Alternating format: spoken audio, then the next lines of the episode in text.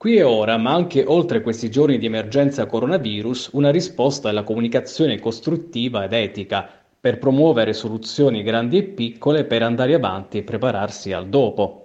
Prendiamo l'esempio del sociale, dei centri diurni che in questi momenti di restrizioni precauzionali hanno dovuto sospendere le attività in sede.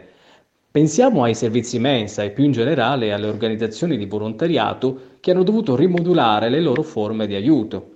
In questi casi la comunicazione può fare in modo che tali realtà diventino bussola per orientare i comportamenti, per fidelizzare le persone, dimostrando loro una vicinanza che poi tornerà utile in termini di reputazione anche quando questi momenti difficili saranno superati.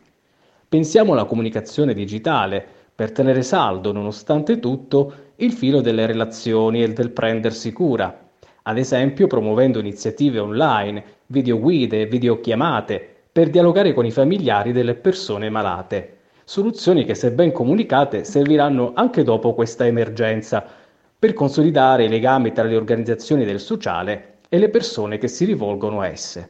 Iniziative per rafforzare i brand e uscire con più facilità dalle difficoltà economiche che anche il terzo settore sta vivendo in queste ore.